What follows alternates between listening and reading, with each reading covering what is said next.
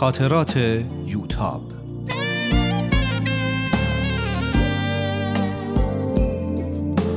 اثری از روحیه فنایان.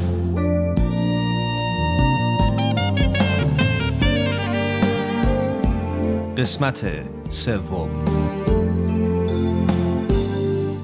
دوشنبه شب. امشب شب صعود حضرت عبدالبها است. شبی که این دنیا رنجهاش را ترک کردند و رفتند. حضرت عبدالبها هم تو اون عالم هستند. اونجای عجیبی که چیزی از اون نمیدونیم. از عصری تا حالا در مورد مرگ فکر میکنم و اینکه روح بودن چه معنایی داره. روح‌ها چطور با هم ارتباط پیدا میکنن؟ اصلا اون دنیا که لازم نیست کار کنند، غذا بخورند یا بخوابند. وقتشون رو چطور میگذرونند؟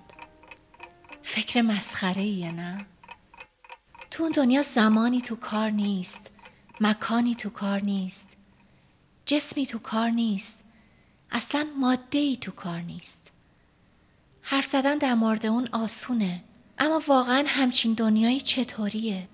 شاید مثل زندگی توی خوابه. هر طور میخوام اون رو تصور کنم نمیتونم.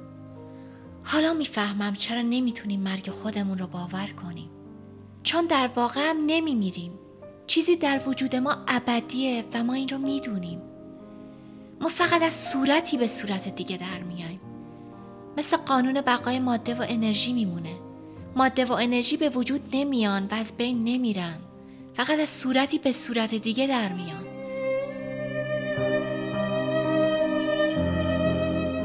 ساعت نزدیک به 12 شب شده. حتما مامان و بابا و سهراب به جلسه صعود رفتند. مامان هر سال به سهراب میگه که لازم نیست به جلسه بیاد، چون فرداش باید به مدرسه بره و سهراب هر سال اصرار میکنه و میاد. مطمئنم که امسال هم ستایی به جلسه رفتند. لابد الان شرح حال حضرت عبدالبها یا آثار ایشون رو دارن میخونن.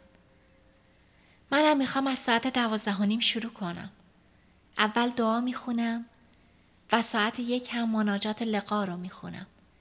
حضرت عبدالبها فرمودند که اگر این مناجات را از ته قلب بخونیم مثل اینه که ایشون رو ملاقات کرده باشیم. یعنی من امشب به ملاقات حضرت عبدالبها میرم.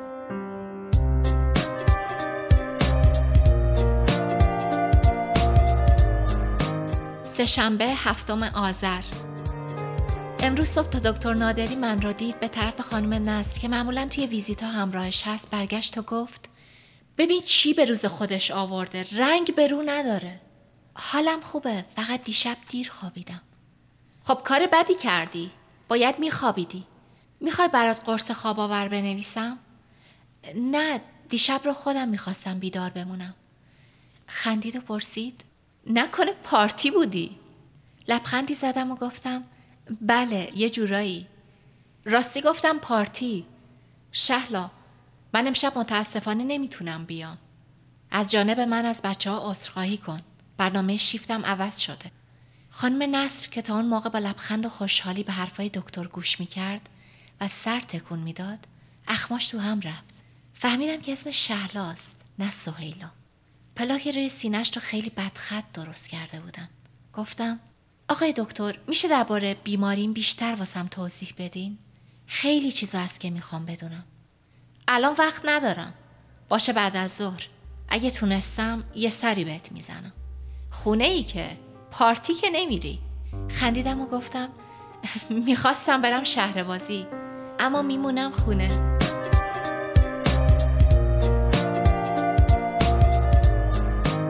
سه‌شنبه بعد از ظهر. خوشحالم که تونستم نسبتاً طبیعی رفتار کنم. فکر نکنم بابا و مامان بوی برده باشن. چیزهای زیادی هست که میخوام درباره زندگی و مرگ از بابا و مامان بپرسم، اما میدونم که کوچکترین سوالی منو لو میده.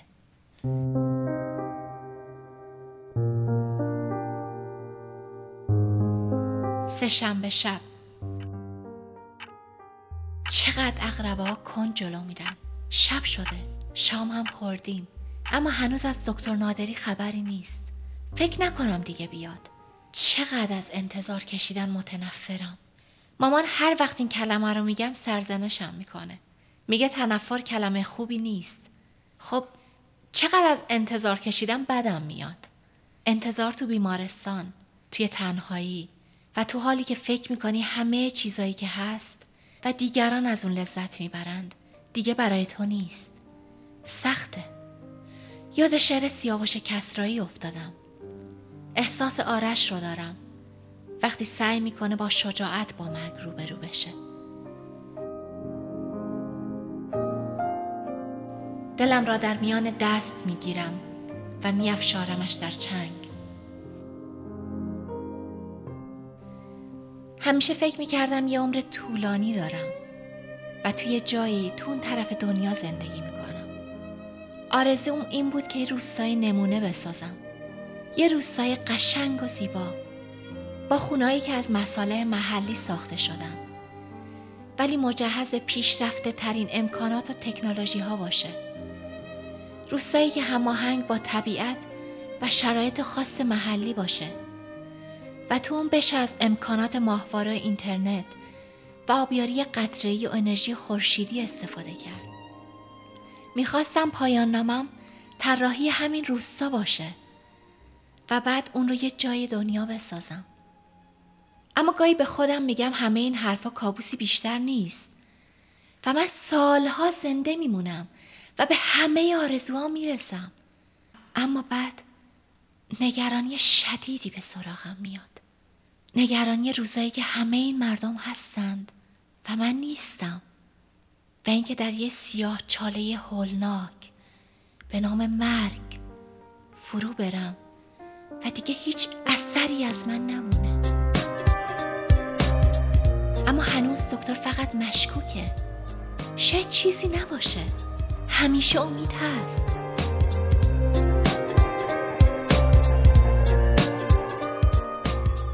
راستی چرا مردن اینقدر سخته؟ چرا نمیتونیم مرگ خودمون رو باور کنیم؟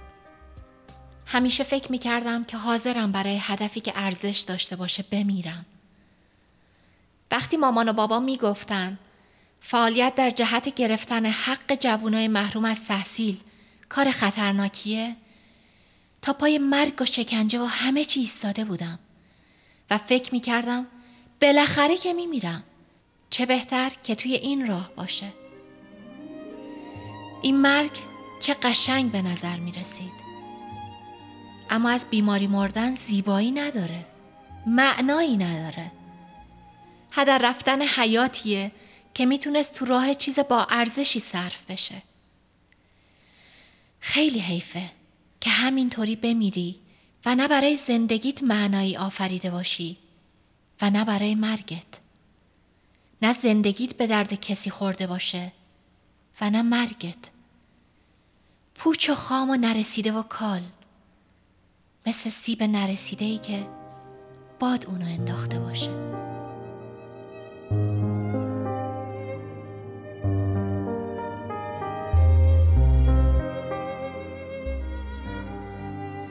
چهارشنبه 8 آذر.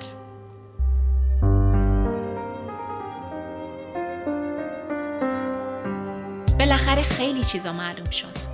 دیشب داشتم خاطرات می نوشتم که دکتر اومد. یه شلوار شیری رنگ و یک بلوز بافتنی بادمجونی تیره پوشیده بود. من نمیدونم این همه لباسای تو چشم بخور از کجا پیدا میکنه. به نظرم برای کسی که کارش جراحی مغز و اعصابه زیادی شیکه. با اون قد و بالا و مدل موهاش و طرز اصلاح صورتش که فقط روی نوک چونش رو ریش گذاشته و عینک ظریفی که چشمای درشت سیاهش رو قاب گرفته، بیشتر به درد خوانندگی یا هنرپیشگی میخوره تا به درد پزشکی. سلام خانم یو، چطوری؟ چی مینویسی؟ چرا اینطوری لبخند میزنی؟ در حقیقت داشتم فکر میکردم بعد از همه اینا لقب ساسی مانکن چقدر به اون میاد. هیچی، خیلی ممنون که بالاخره اومدین. اون بالاخره که گفتی یه نوع گلایه بود نه؟ اما اگه بدونی امشب از دست چند نفر فرار کردم تا بتونم بیام، از اینکه پشت سرم حرف میزنی و منو مسخره میکنی شرمنده میشی. من آقای دکتر؟ من شما رو مسخره کردم؟ این لقب مسخره چی بود که به من دادی؟ و حالا دیگه همه به خاطرش سر به سرم میذارن. واقعا ببخشید.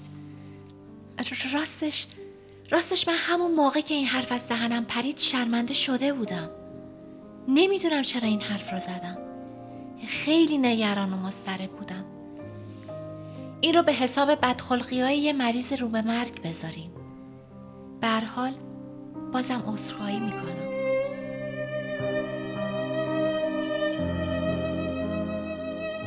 با تعجب پرسید: رو به مرگ؟ کی همچین حرفی زده؟ یه دفعه موجی از امید به درونم اومد. شاید من همه چی رو اشتباه فهمیده باشم.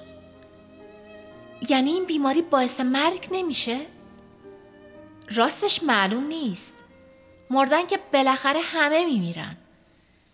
اما اینکه دوره اون چقدر طول بکشه معلوم نیست. شاید بشه گفت نوع خاصی از آلزایمره. منتها به جوونا حمله میکنه و پیشرفتش خیلی سریع‌تره. یه نوع فساد و تباهی بافتای مغزه که دلیلش رو هنوز نتونستم پیدا کنم. در حالی که قلبم داشت دوپاره میشد پرسیدم: یعنی فراموشی و عدم کنترل میاره؟ بله. متاسفانه اینم جزوشه. احساس میکردم دیگه طاقت این یکی رو ندارم. خدایا تو کجایی؟ نمیدونم چقدر بود که توی فکر فرو رفته بودم. نه این نمیتونست درست باشه. گفتم: من هیچ علائمی از فراموشی ندارم. بیشتر نمره هام الفه. هیچ نشونی از بیماری در من نیست. چرا فکر میکنین دارم آلزایمر میگیرم؟ البته این بیماری آلزایمر نیست. از بعضی جهات شبیه اونه. CT اسکنی که بعد از تصادف ازت گرفتیم علائم بیماری رو نشون داد. آزمایش‌های بعدی هم متاسفانه وجود اون رو تایید میکنه. همه ی از همپاشیدگی و فساد پیشرونده رو نشون میدن. البته این بیماری بسیار نادر و ناشناخته ایه. هنوزم نمیتونم بگم 100% همین بیماریه. فعلا دارم بررسی میکنم. یه دکتر آرژانتینی پیدا کردم که یک همچین کیسی رو داشته. براش ایمیل زدم که بتونم از طریق گوگل تاک باهاش صحبت کنم. اما نوشته که انگلیسی آلمانی بلد نیست. خب منم اسپانیایی بلد نیستم. کسی رو هم نمیشناسم که بلد باشه. اگه این بیماری اینطور که شما میگین به سرعت پیشرفت کنه، چرا من هنوز هیچ علائمی تو خودم نمیبینم؟ متاسفانه خیلی از این سوالا هست که من هنوز نمیتونم جواب بدم. باور میکنی که به خاطر تو شبی چند ساعت توی سایت های مختلف سرچ میکنم؟ یه اتفاقی داره توی مغز تو میفته. توی این شکی نیست. بافت ها دارن از بین میرن. اما این اتفاق دقیقاً چیه و چه اسمی داره هنوز 100% معلوم نیست. انگار یه کابوس خیلی بد بود. گریه نکن. هنوز برای ناامید شدن خیلی زوده.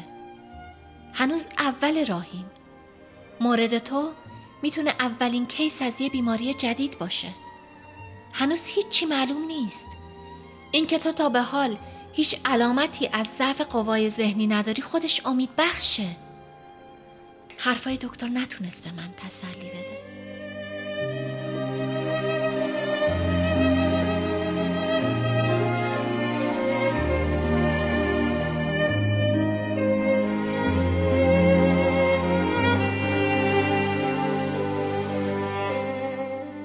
دیشب تا صبح بیدار بودم. چقدر عذاب آور بود. یاد حاجر مادر اسماعیل افتادم که تو بیابون و با لب تشنه بین دو کوه میدوید تا چاهی پیدا کنه. من هم دیشب تو بیابون پریشونی میدویدم، بین باور و ناباوری، امید و ناامیدی، مرگ و زندگی. چقدر تشنه بودم، تشنه چاهی که تو اون فرو برم و از این غول بزرگ غم و ناامیدی مطلق که منو دنبال میکرد تا تو خودش به بلعه فرار کنم. دلم مادرم رو میخواد که بغلش کنم. دلم پدرم رو میخواد که واسم حرف بزنه و تسلیم بده. خدایا تنهام نذار. خدایا.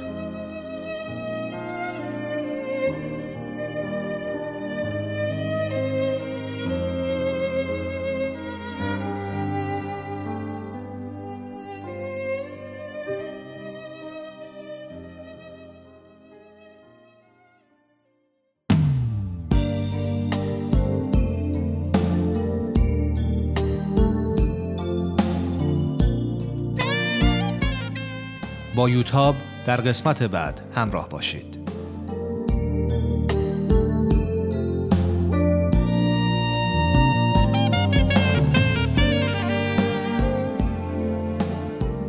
این مجموعه با همکاری تولیدات رسانه‌ای پارسی و مؤسسه فرهنگی تصویر رویا تهیه شده است.